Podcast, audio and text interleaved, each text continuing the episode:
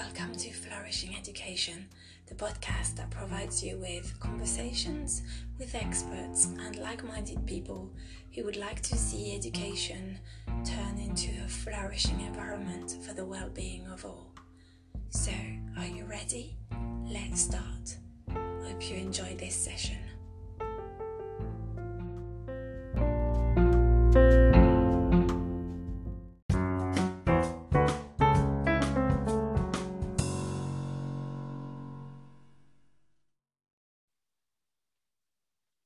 And welcome to another powerful, imperfectly perfect conversations for the Flourishing Education podcast.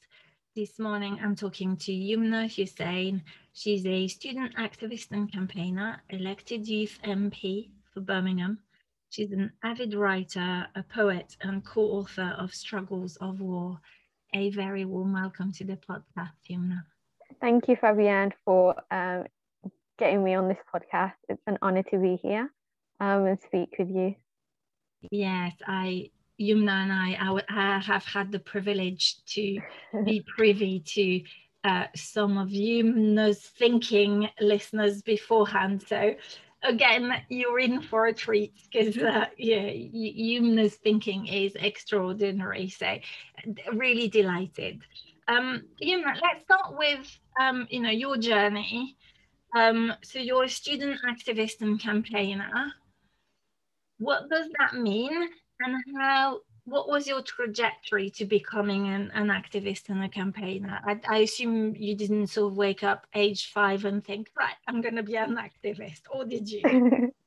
No um, i feel like when i was younger um, i feel like i was always a more empathetic person than my peers and i think I feel like that's what probably led me onto this path. Um, and i was always interested because when I was younger, um, so like my ethnicity, so I'm I'm Yemeni and I'm Somali. Um, and when I was younger, um, the Arab Spring was a really big deal back in 2012, right? Um, and that was always on the news, and that was like that was all I was hearing about, and I was really really interested, like why were people that unhappy with their own government? And I was like seven or eight years old, um, and that really got me interested, um, like about like political change and revolution um, and the corruption that was going on going on around the world and the human rights violations. Um, and I started started talking to my dad more more people who were more interested. And I feel like that was one of the first times I was exposed to um, the systematic systematic sorry oppression that different people face. Um, and so I back in year eight I wrote a book um, with my cousin called Struggles of War. Um, and it explored the war in Palestine through a child's lens um, and it really examined the um, psychological impacts that it has on a child um, and the resilience that actually they they have when you're going through such a traumatic experience. My cousin's part of the book was had the same theme of a young child going through um, the war, but it was set in Somalia, and we sort of merged it in the end. Um, and it really taught me like the different ways that you know social change can happen. So I do a lot of writing. I really enjoyed um, like expressing my own opinions through writing articles, um, public speaking, so talking and connecting with different people who are interested in the same um, field that I am, but also connecting with people who, who may not have the same opinion as me, so I can, you know, understand more of where they're coming from. Um, and that like led me on to joining my local youth council. Um, and I did a couple campaigns with like raising awareness about knife crime because knife crime is rife in Birmingham and um, increasing the opportunities for young people um, living in inner city Birmingham. Um, and the main common theme that I kept seeing when I was talking to people and joining these campaigns um, was that there was something wrong with the schooling system. Because I saw there was loads of people who were capable of doing so much, but their own environment and their own self-worth was preventing them from feeling that they could achieve their own potential because of societal pressures and expectations. Um, and so I heard about the UK Youth Parliament um, through my local youth council. So I ran for election, and basically for that, you just have to, you know, create a leaflet, tell people why they should vote for you, talk to different young people, find out about what they are really passionate about, what they want change um, in the area. Um, and I ended up getting the deputy role. Um, and then a few weeks later, it was the pandemic. So the pandemic hit, and that was like back in March um, 2020. Um, and then I continued being involved in different campaigns, like a mental health awareness campaign. So we collaborated with like a few mental health organizations um, to provide the youth perspective to make sure that it's accessible um, and that it's really inclusive. Um, and I also did a couple camp like a couple projects with the NHS um, about how young people should become more involved in the healthcare system um, through like workshops, through sessions, and I just basically just trying to get the youth perspective on everything. Um, whether that was healthcare inequalities, whether that's what young people felt about virtual appointments, whether young people felt that you know they weren't being listened to by they, their local boards um, and so it just everything just kept drawing me back to education i joined um, a organization called bite back 2030 as well um, where i was a youth leader and we worked on the national campaign um, for into like implementing a permanent solution to the problem of free school meals. Um, and then it really clicked for me because the, the education and the politics intersected like at that moment where like the government was trying to um, implement something. The government weren't didn't want to implement the free school meals campaign because of economics and so on um, but the young people and different organizations did want to um, and it just kept bringing me back to the educational inequalities and then i started researching more and educating myself more about um, how transformative education can help a person a young person become more confident in themselves and school can become a more empowering um, experience amazing and so obviously your movement has made a huge impact in terms of the free school meals, right? Because you, you, how did your movement um, contribute to the U-turn in the government um, decision? You know, because that was a big deal, right? Yeah. Um, I'm going to say it wasn't my movement per se, but I played a big role in it because um, I kept speaking speaking out um, and because I was part of the, the organization and I sort of helped by writing articles um, and I kept speaking to different people with locally, so within like Birmingham City Council, um, and making sure that they they knew the importance of basically implementing free school meals and talking to schools about it as well and uh, people within the food system.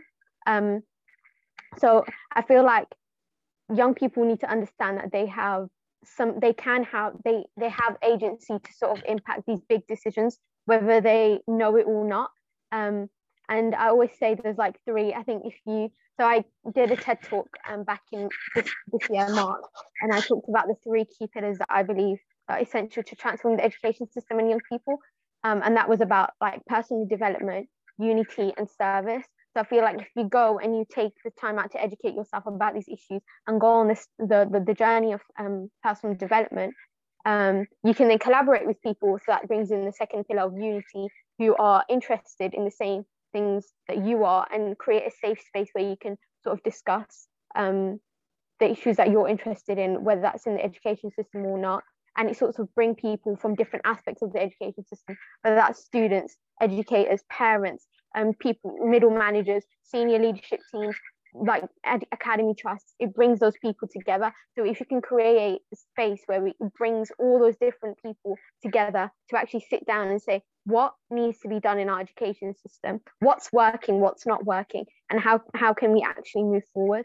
Um, and then the third aspect, which is service, understanding that you do have a responsibility to the world and the planet that you live in, um, because you are ultimately at the end of the day you, you're benefiting from it and you want to help other people to make sure that the world is a more safer place for everyone to live in um so yeah but that you know when i hear you speak right Yumna, you your words are so wise and so oh.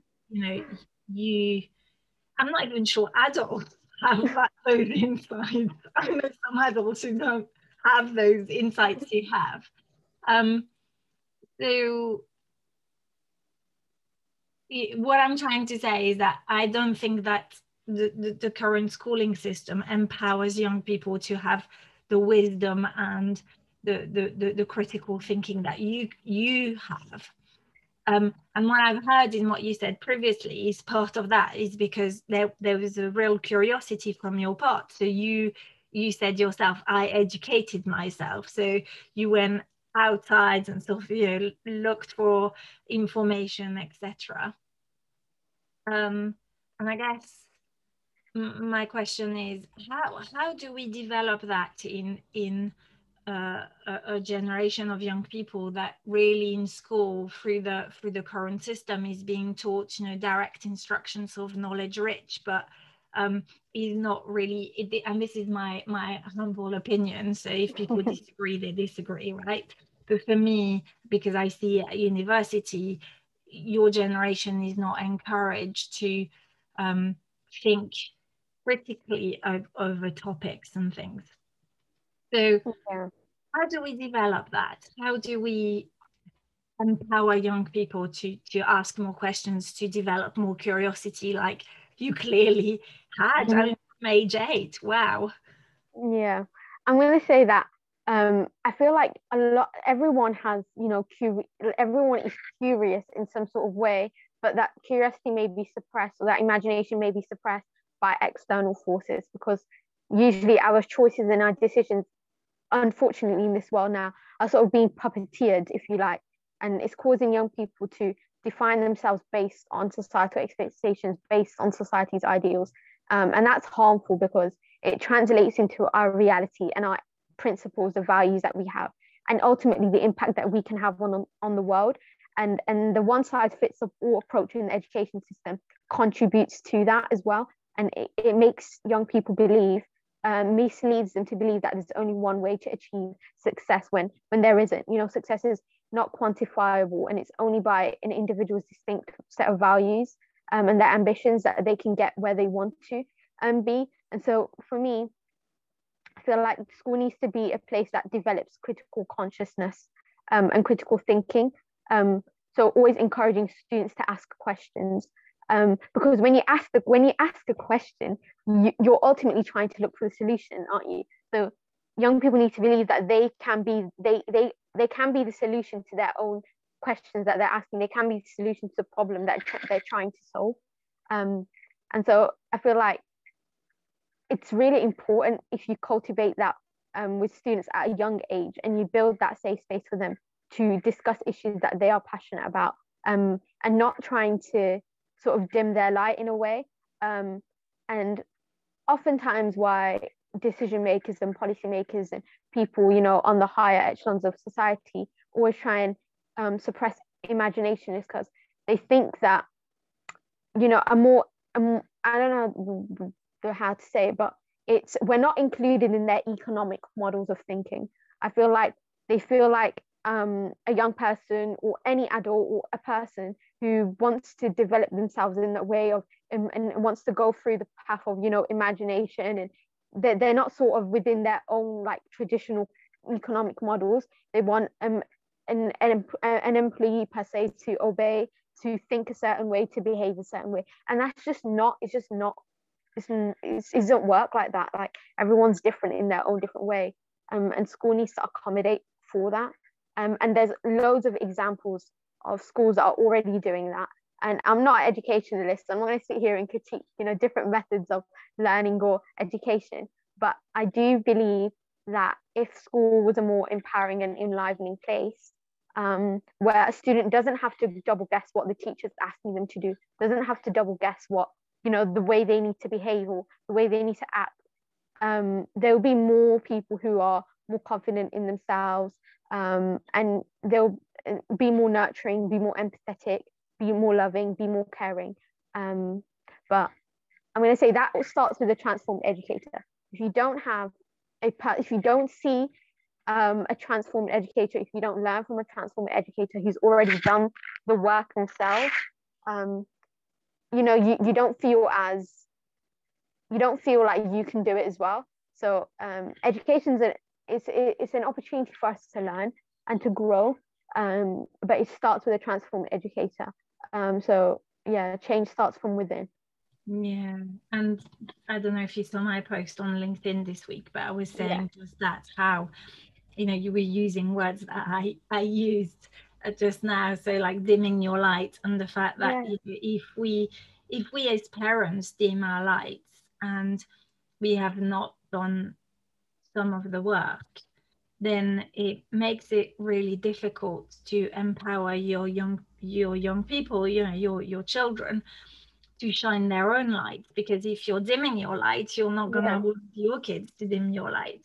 And so you said you, you know when you were trying to write your book, uh, Struggles of War, you said that you were talking also to your father um, to try and understand the situation around Palestine and other uh, you know countries what do you think the roles of parents are? Because we talk a lot about schools and what schools do or don't do for young people. But and you've mentioned, you know, the, the fact that like I believe that it's a systemic approach and that parents have a part to play. Um, but there's a part of me that feels that parents are not often included in that conversation around education or not enough. Um, yeah in the same way that young people are not asked what they think or they want and we'll talk about that in in a bit. But um, also i think parents are not encouraged to think about the schooling system and you know their role in the education of their children. So what would you say to that? Um, i'm going to say that um, i feel like for me for example um, when I like talked to when I was um, telling my dad, you know, when I was getting more interested in transformative education, how can we build a more equitable um, education system? I feel like um, he was more of a tra- like a traditionalist. He was more saying um, that you know um, education, you know, it's, it's, it's a it's a one way. Like this is how the schooling system's built, and even though he you know he had the, the, he has the idea of you know changing the, the education system and what what what um he he just he he kept saying that it's like it's not it's not like our choice. Do you get it? It's not it's not something that we can actually change. Um but the more like conversations that I've had him with him of course like his opinion has changed but he's he he I feel like a lot of parents are like that who think that um, the education system can't be changed and that they don't have agency because they they he he also mentioned um, like you know teachers are not even well respected um, within like the within society. And that's like really really sad um, that you know teachers even within the pandemic we you know we try to like celebrate teachers and um, applaud them for all their work that they've been doing. But it's just not enough because the government don't recognize it. Um, the teachers unions um, have been like pushing for change for so long, education researchers, and they're not included. And so he's saying that even if teachers aren't, and teachers can be the ones to develop curriculum, we can be the ones to educate people to the ones who can empower them. If they're not even being respected enough, what hope do we have for the teachers who, for the parents, sorry, who, you know, who do want to see change but don't know the best way to do it. And that's why I believe that a systemic approach um, can work and parents talking to their children about you know how was school what like what do you what do you like about school? What do you want to change about school? That sort of thing really makes student like young people open you know broaden their horizons and try and think about what what they can do to change the education their their schooling system sorry um and understand how what part what role that they have to play um, and so, yeah, I believe that parents, when they open up the conversation, is really, really important because it makes um, young people feel like they're heard and it makes them feel like that they can contribute um, to something as well. Mm. And I am going to put my hands up here, right? So before COVID, I was very much a product of the system, working in the system, trying to change it from within with my research. Yeah. Um, and like a lot of parents, I never ever questioned the system per se. Um, and I think I think it when you know you were sort of saying about what your dad said about what's the hope of um, teachers, you know, if teachers who are trying to change the system from within can't, um, then what's the hope for parents and young people? I think I think part of the problem is when you are within the system, you've got like shackles. You're just you're you're tied to the, the system because you know, and rightly so. You you owe them, you know, you or your institution or your school loyalty, um, because at the end of the day, they they provide the money for to put you know food on the table for example so i think it's yeah. really important to be loyal to your institution and respectful um, but it but being in the system makes it more challenging to voice your concerns for example yeah definitely I feel like I've talked to when I've talked to some people, they've said the same thing, and I've read a few books and when like talking about changing the education system. But a lot of teachers have become teachers because they see that the education system is changing. But when they get into the system and they realize that they they've gone way too deep into it, they can't get out. They they feel like they can't voice their concerns. Um, and every time you know they do, it's like they get they get knocked down, and that you know that diminishes their confidence to feel like they can actually create change. Um, and so I feel like some teachers do play a role in expanding students, you know, ability to critically think and to, you know, change the curriculum and within their own classrooms. But if that's not done on a wider scale, um, their efforts are then their, their efforts don't reach the amount of young people um, that it can, if you know what I mean. Mm, yes, yeah, yeah, absolutely. And so that said, since COVID, I have completely and utterly shifted into. you know, when you can when you can see things properly, you can't unsee it, right? You unsee it. Mm-hmm. Yeah. and so, as you know, uh, one of my biggest mission with flourishing education is to. I mean, I've always been pushing for a systemic approach, but I think more and more my my drive is to empower young people um, but also to talk to parents because I think I'm both, and I can I could maybe that relate yeah. to me. That's what I feel I'm I'm more driven sort of driven to do, and I want to talk about the, the empowering young people. So this week. Uh, for the listeners who, who may not know, um, my son about two months ago challenged me um, because we were watching this program um, where adults were talking about what needs to change in education. And my son said, left halfway uh, through. Um, and then I left him and then I came back and, and sort of talked to him and I said, why did you leave? And he said, his words were, I didn't feel empowered. Um, and so I explored further and I said to him, okay, so why not? And what can we do? And, and his words really, eh, for me, were like, oh, he of said, mm-hmm. you know, mum, you adults always keep telling us what we need or what we have to do, but you, you, at which point are you going to ask us what we think we need? Um, and there's a part of me that went, touche. Mm. like four. And he even said, you know, it's the same with you, man, with flourishing education. You keep talking to all these adults, but when are you going to ask young people what they think? So I was like, oh, okay. So I was like, well, what do I do then? And he went, well, put your money where your mouth is and help me connect to more young people to see what, what they want and what we can do.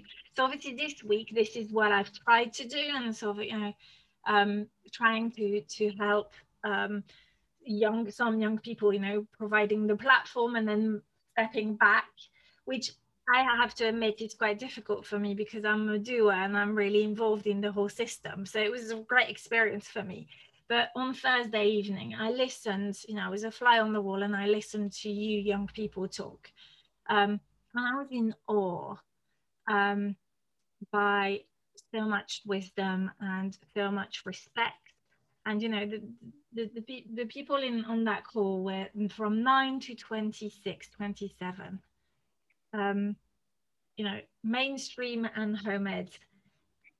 And yeah, it was just awesome. So do you want to talk to that, Yumna, and just sort of say why it's important for young people to to meet together without adults and you know free to express themselves and to explore what it would mean to change education yeah I feel like young people need that space because we're not often given that space in schools. Everything's just be quiet, get on with your work.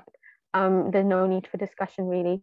But I feel like effective collaboration between young people um, is important because they can they can relate to a lot of things that we're talking about and they can resonate with it as well and they can add in their own experiences and we can learn from each other and a lot of things a lot of good can come out of it when a lot of young people sit down and talk about something that they're interested in because they understand again the agency that they have to contributing to that issue um like contribute to solving that issue.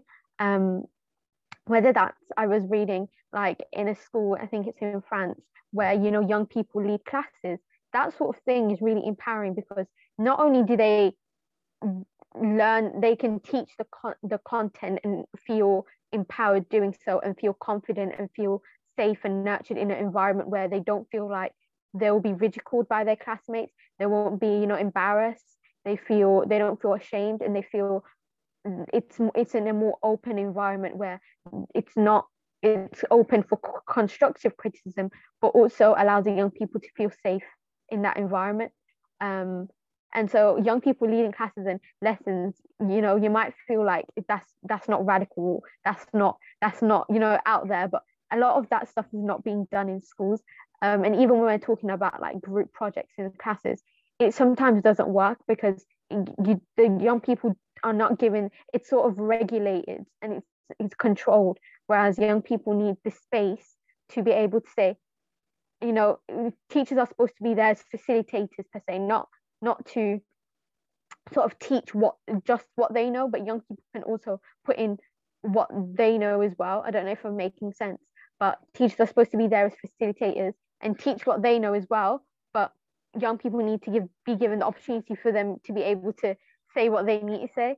Um, and yeah. so i felt like the space that we had on thursday um, that was online and it was just it was incredible to see young people from across the spectrum people who were you know older way older than me um, who are in university who are still within the system of um, education and people like me who've just finished their GCSEs but want to contribute um, to the discussion and young people who are homeschooled um, and young people who don't even who don't attend like mainstream um, schooling and seeing the differences, but also seeing the similarities of what we had to say about what was the, about the flaws in the education system, but also the solutions that we that we can that we can you know come out with. Yes, and they, and I think what what that made me reflect on it, and it's something that I've spoken with adults about, um, and I would love your take on it. Um, as a young person is do you feel that we adults see you young children are as I don't know what the words I want to use, but like imperfect or unfinished product or add, you know, like not quite, you know, the, the young child, but actually these the unfinished adult. I don't know, I don't know what the, what words I want to use to describe it, but mm this is the sense I get is like that when we look at our children, we don't see the beauty of who they are right now. Um, do, do you would you agree with that? I feel like some adults do, yes. They see, I know what you're talking about with the unfinished, you know, product thing. I mean, like they give, they say to young people, okay, you're growing up, you're getting more older, and they're telling them, you know, you're going to get more responsibility, so on. But they're not actually giving them the responsibility. It's like you're getting older, but that that I don't know how to say, but their their your their choices and their decisions are not just being solely for them. It's it, it's conditioned by the outside environment um, and the other people's you know other people's take and views on it. Um, but they're you know young people are growing up, but they're saying to them, okay, you're getting more older, you need a bit more responsibility, but they're not actually giving them that. They're not giving them their own choice. Um, and so, but I also feel like there's an, an, an element of transformative education when we're talking about it it does come from the white middle class perspective because i do feel like um, for me especially you know growing up in inner city birmingham an area where you know a lot like uh, some teachers do say you know it's a deprived area and so on it's like one of the lowest you know social socially economically deprived areas in the whole of the uk you know this it, it this transformative education inclusive education does come it does come from a good place but unschooling and unlearning might no not unlearning sorry unschooling might might not be a suitable alternative to every parent or to every um child to every family because it just may not work.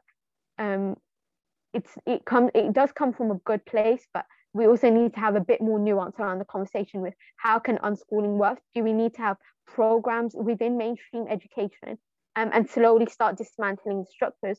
Or do we need to have a completely alternative to school? Do we need to, you know, reform some aspects of the education schooling system, sorry, um, and allow and, and, and empower students in other ways? So there's a lot, there's a lot of choices and options out there, but it's just what what can work now and what is more sustainable um, for the future, I think. So mm, and I love that. So that makes me think of a conversation I had with a really lovely colleague, Mina.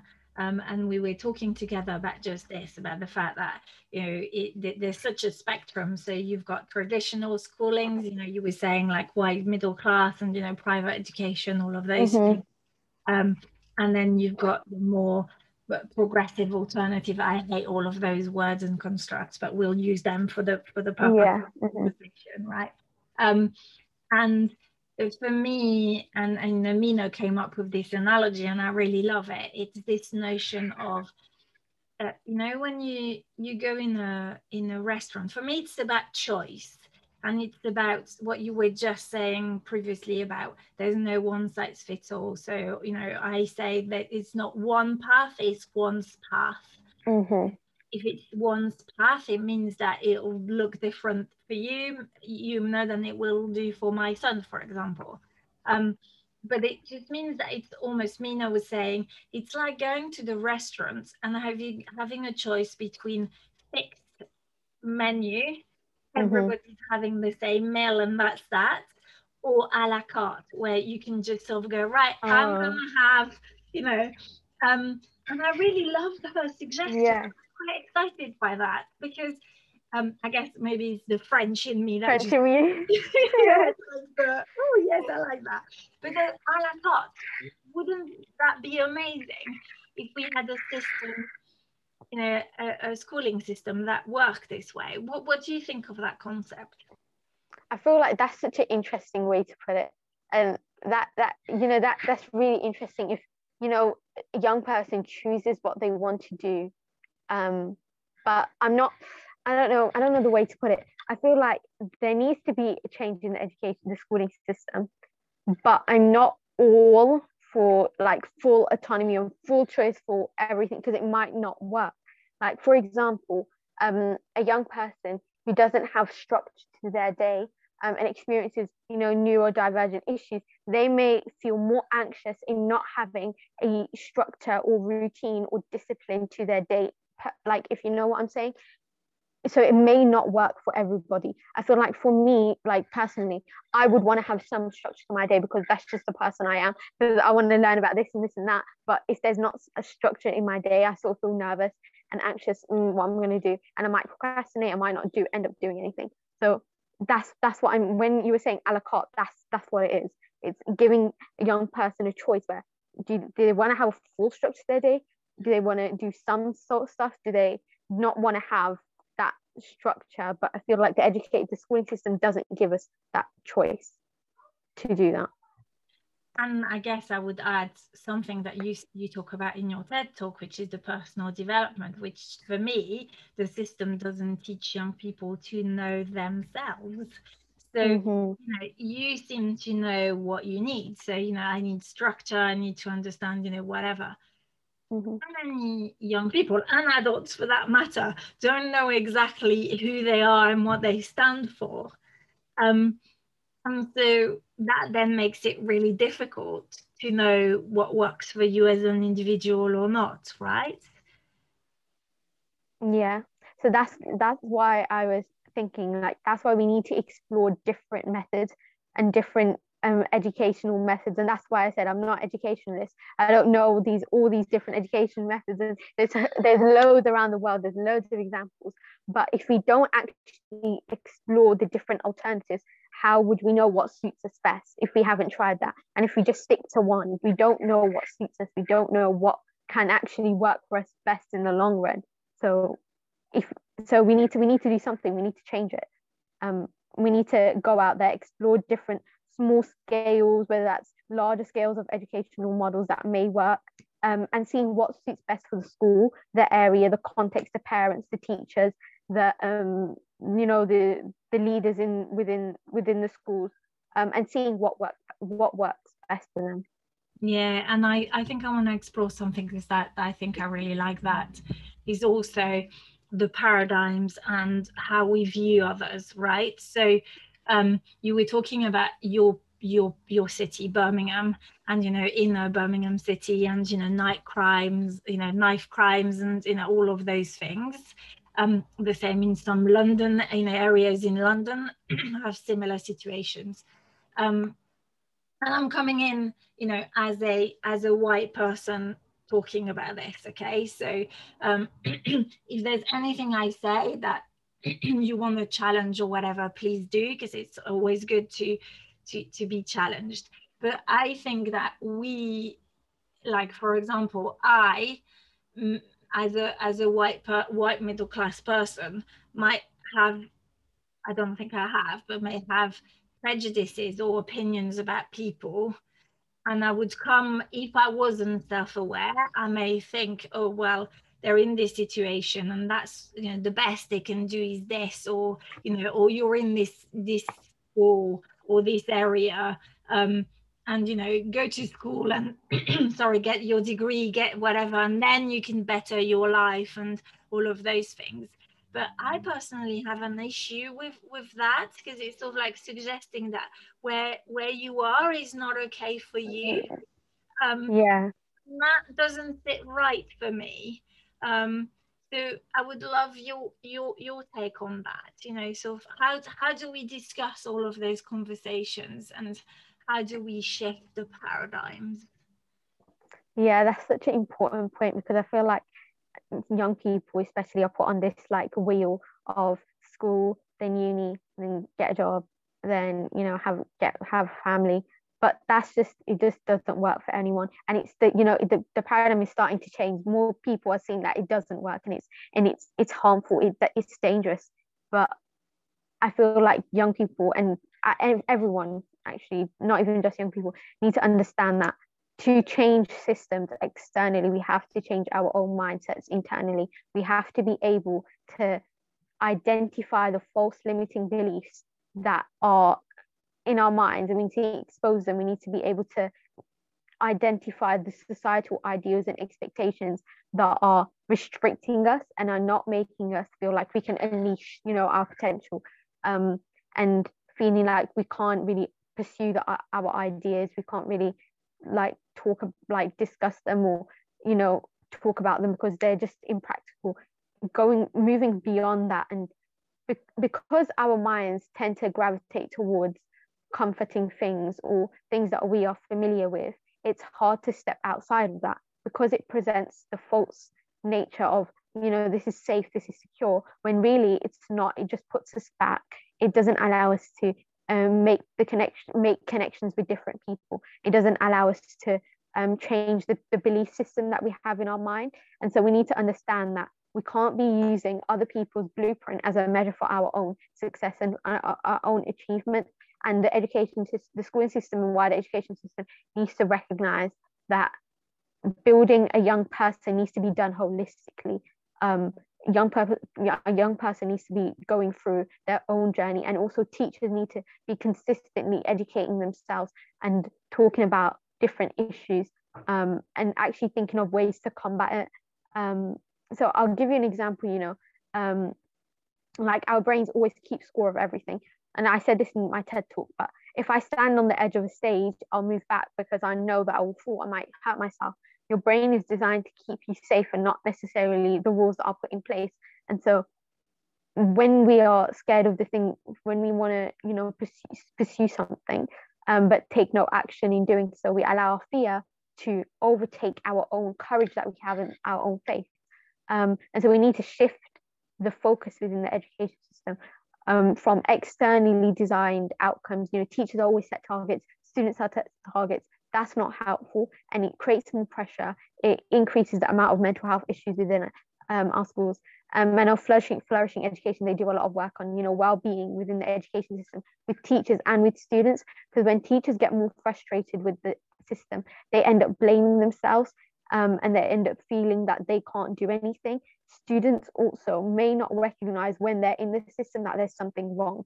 So a lot of people that I was talking to, like my friends, they're like, well, how do you even see this? Like, we're not seeing what you're seeing of the, the, the, the issues within the education system. We're not seeing it as clearly as you're seeing it. And we don't think that we can have that sort of thing. But now we've come out of that, we, we're seeing, okay, we've left school sort of, like I'm in year 11, I've basically left um, secondary school. But when the, but we're just seeing now the cracks in our education system because of the pandemic and because we've sort of left school and the pandemic has really really exacerbated a lot of the educational inequalities um, and even just this past year with a lot of you know things going on around the world with social injustice with racial injustice with economic injustice a lot of people are seeing the different cracks but are also linking that back to the education system how our education system doesn't sort of allow us to see um, allow us to discuss rather the, the political issues that are going on around the world. Um, it doesn't allow us to um, take time out basically to understand that that sort of stuff and take time out to discuss, take time to um, understand what we can do to contribute. Um, and I said this um, before, I think, in a different, I said this before, but it was something about how without an understanding of the educational inequalities, the intersecting educational inequalities, education has, will, and continue, and will continue to be a, re- a production and reproduction of the social inequities that we see in the world. And by that I mean the different systems of oppression that people are going through, the different ways that people are struggling, the different aspects with whether that's child childhood um, poverty rates, whether that's homelessness, whether that's um, the problem with you know the education system itself and the problem with our food system as well the problem with you know how our healthcare system um, puts down people from um, ethnic minority groups. All of that sort of things intersect all of our identities sort of intersect in a different way. And so we need to be able to understand what part the education system plays in a lot of different things that are going on around the world. And with and even if so I, I was reading an article and it's talking about you know oracy how oracy is really really important um, within our education system. But in school we're told to be quiet get on with it. And how eton i think it was built an 18 million pounds debating chamber for their students. And most of the students that go to eton are like white you know privately educated kids whose parents have the money, whose parents do sitting down with them and talk about these big, big problems in the world of politics and this and that. But people like me who live in a normal area, um, you know, that we don't, we, we're not really given the opportunity to be able to discuss in that free way because they're, they're preparing themselves to take on the world. They're preparing themselves to lead the country. They're preparing themselves to be talking to these big people. But I've learned you know the skills that I've developed have been outside the education, the schooling system, but they're developing it inside the, edu- the schooling system and outside. And they're talking to people and they're being able to communicate themselves in an elegant way and being able to connect with people who are passionate about what they're passionate about and work on solutions. But we feel like we're not given the the chance or the opportunity to. And that's sad when you think about it but it just it really really opened my eyes like 18 million pounds. That's not even a sixth of what my school was built on. That's literally not even a, a million probably. Like that's just mind boggling that's just fascinating. Yeah yeah yeah. And it just means and this is so spot on because one of the things i've been talking a lot about because of the third book i'm writing is this notion that actually i i personally feel feel that the reason the system is you get your SATs and then you get your GCSEs and then you get the A levels and then you go to the mm-hmm. holy grail that is university, preferably Oxford or Cambridge. But if you mm-hmm. can't, then you go to another Russell group. Okay. Yeah. This is the model, and then and then now a degree is not enough, so you need a higher degree, you need a master's, or you need a PhD, or you know all of those things. And this is the model that if you look at all our leaders, this is the models that they have followed, a lot of them through private education. Places like Eton, who have a this the replica of the parliament that you mentioned, Um, and and I feel, and again, this is this is my humble opinion. I feel that what is being asked is like everybody should go through that system because look at us, we we are successful, we've money. Yes. Um, and the the sign of success is let's take a poor white kid or a uh, a child who is from an you know ethnic man, minority so black asian whatever and take them through that system and get them through the you know to cambridge and oxford. And there you go you've got your success. But to me it's like what have we asked kids if that's what they want. Um and is that really a sign of success? Because I see some of my students at university who are there because they feel they have to be at university, not because they want to be at university. And seriously, they're making themselves sick because they're finding it really, really challenging. So, I mean, what what are your thoughts on that? I would definitely, definitely agree with that. That model of GCSEs, A levels, and school, then and taking a, a, girl like me, for example, who is you know from my, my background, wears hijab, who's racialized as black, who is you know from my own background, working class, dare I say, but it's they're taking me through that model, for example, um, and saying this is this is where you can be because look, this is what the people who are running the country, this is what they've gone through. So if you want to be up there, you have to go through that same model. But that's just not always um, how it works. Like in our in schooling system, for like in a normal school, comprehensive school, students and like the schools don't like praise or don't educate like uh, encourage sorry students to take an active interest in the world um, and develop their own awareness and in fact they government actually actively, you know, prevents students from developing themselves, whether that's socially, polit- and or even like politically. Um, maybe because they're scared of the consequences. I don't know, but it's not. It's it's not really encouraged. Um, as opposed to you know a school that's private, um, like Eton or Harrow or whatever. It's not. It's it's not really encouraged that much. Um, but because they're going to be running the country and because they're going to be leading um, the world, they're encouraged to go down that path so, so they are better prepared, if you want to say, um, for that. Yes, and the cynic in me is that, like you were saying, it's it's better to have people who don't start asking questions, right? If yeah. asking questions, it's, it's troublesome. exactly. Yeah. Um, wow. Um, so, so Yumna, I'm going to give you your magic wand. You've got this magic wand. You can change the schooling system, the education system. Yeah. What do you see? What do you hear? What do you feel? What's different? Talk me through that. What's different is that the student can, school is a more happier place. Schools are more, young people feel more confident. Teachers are more inclusive the the curriculum is more you know it allows students to develop their own critical thinking. It allows students to be able to solve issues in a multidisciplinary way um, to be able to understand that solution is not looking at, looking at it from one angle. For example childhood obesity um, you don't look at it just from that perspective. You can look at it from the policies the junk food marketing that goes through the involved the the the you know like the different aspects of that the science that goes into it.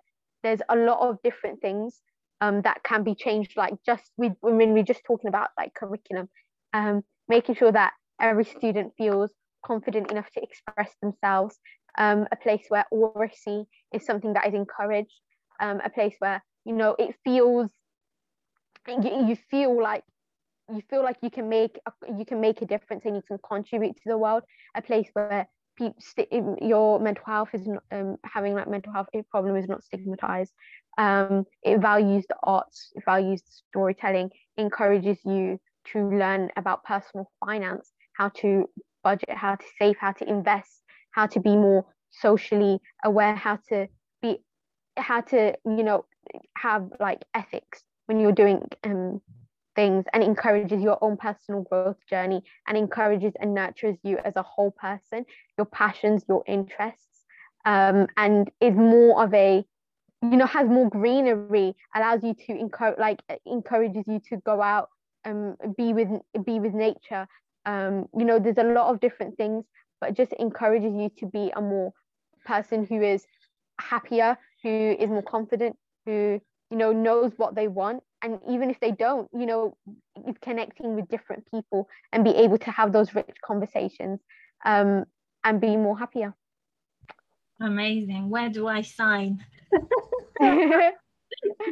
Please. Yumna, um, before we, we finish and we wrap up and I ask you about what you want listeners to take away. On Thursday, you shared with young people something about, um, so you young people were talking about the notion that in schools you are often said or asked, you know, what do you want to do when you're grown up? where you know, what do you want to do? You know and, and study the things that will help you to be a, a good uh, worker or you know to contribute to the community okay and and to contribute to society. Um, would you be happy to share with with the listeners and with us what you wrote in the chat yeah so basically you're talking about um how like in school conditions you to think in one way and like you're a fixed employee. Um, for example, and I said, um, I don't like dream, I don't wake up and dream of labor um, or want it or want to succumb to the hyper-capitalist society that we've become engrossed in. Um, and I found, I, I, I said it at the, I, I wrote it in the chat at the time, but I just didn't see how like powerful it was. But now I'm thinking about it, it, it really, it really makes me think about how the schooling system hasn't changed the wider schooling system, sorry, hasn't changed that much since the industrial like times. It, it really hasn't changed that much. There are certain schools who are doing different things um, and exploring different learning, you know, methods and uh, doing different things. But the wider, wider schooling system really hasn't changed that much. And instead, we need to be asking instead of asking young people what like what do you want to be when you're older? Ask them who what person do you want to become? Who do you want to be? How do you want to how do you want to feel? Who do you want to interact with? What what kind of what what what's your ideal lifestyle? It, it's not just about um your career and your job and that sort of thing. It's more of the developing yourself as a whole. Who do you want to be who do you want to interact with? What contribution do you want to make to the world? What experiences do you want to have? And how can you how can you do this basically? Um and so yeah. So beautiful and so powerful. Amazing. And that is you know i, I had a uh, a meeting in my at my university we were talking about decolonizing the curriculum which is a topic that's very current. Um, yeah. and that in the conversation i actually said to my colleagues in the breakout rooms and said, forget decolonizing the curriculum, decolonize the schooling system, and then we can talk about things. Because the thing is, the, the schooling system is based on a Victorian era where actually it was all about the, the British Empire and all of the, you know, all the values underpinning it are com- go completely against anything like, you know, collaboration, respect for the individual, you know, meeting people where they're at, and all of those things. Uh, and yeah. I think that if we don't decolonize the schooling system, nothing will change. That's my personal opinion. Yeah, I just want to add on to that. I was reading something, um, and I think it's the professor of Black Studies, um, and he questioned basically whether decolonizing educational institutions is even possible because they form part of the establishment itself. And so he basically presented a challenge where eh, like encouraging black educators to ask them to reflect on how they might colonize the institution as part of their own resistance. So that really like it blew my mind, you know, learning about how we can decolonize the education system. But even he was saying on on that hand that is it even possible because they form part of the establishment itself and so it's such a complex thing to dismantle but it's it's really really needed. It's really necessary um, because decolonizing the education system is really really important. And i could sit here talking about it all day. Yeah no absolutely. And i think maybe a, a subject for another podcast yeah. conversation. But you know what you said about that the the developing an individual that is not focused on um, on being an employee and sort of you know like obviously the old system was about factory sort of you know pro- producing factory workers um, but actually shifting that um, in terms of the who are you what do you stand for and you know what type of life do you want to live which is what you were describing. I think that's where that's for me that's where the link is with the decolonizing is that we need to shift that paradigm and what the purpose of education is yeah. Mm. definitely definitely agree with that. Yeah. um yeah. Amazing. So yumna thank you so much for your time. I could talk to you for hours and hours. You just i wish. Yeah. Awesome. Thank you. Um, thank you for being you and shining your light um, young lady. Keep shining bright. We need thank you. people like you. Um, so thank you for that. Thank you for your time. Thank you for your insights. Um, I ask all my guests when we wrap up, uh, what are the one or two things that you would want us to take away from this conversation? For you, what would it be? What What's your messages? I'm gonna I'm I'm sorry, but I'm gonna have to repeat what I said in the last part of my TED talk because I just I just I I'm still mind boggling. Like, how did I write that? How did I say that? But I'm gonna say it now, and I feel like it's really really important. Um, so now is the time to grow our own collective resilience. Now is the time that we need to reevaluate our education system. Now is the time that we need to remember that we as individuals are far more impactful and when we give ourselves the permission to seek a renewed sense of possibility for our own communities, when we work together, when we collaborate, um, in which we can actually develop ourselves into active citizens who want to create a difference, who are reimagining the systems that we live in with a limitless potential. And we have the agency to redefine our lives on our own terms. So please take that away from this. And remember that you just keep educating yourself, keep learning um, about how we can change our education system and keep including young people, keep including parents, keep including teachers, educators in your conversations, um, and just be the person that you are. Beautiful. Thank you so much, Yumna. Thank you so much for inviting me, Fabienne. I, I really, I really enjoyed this. Um, Thank but... you. So did I. You are, you, you just so inspiring. So thank you for being. thank you.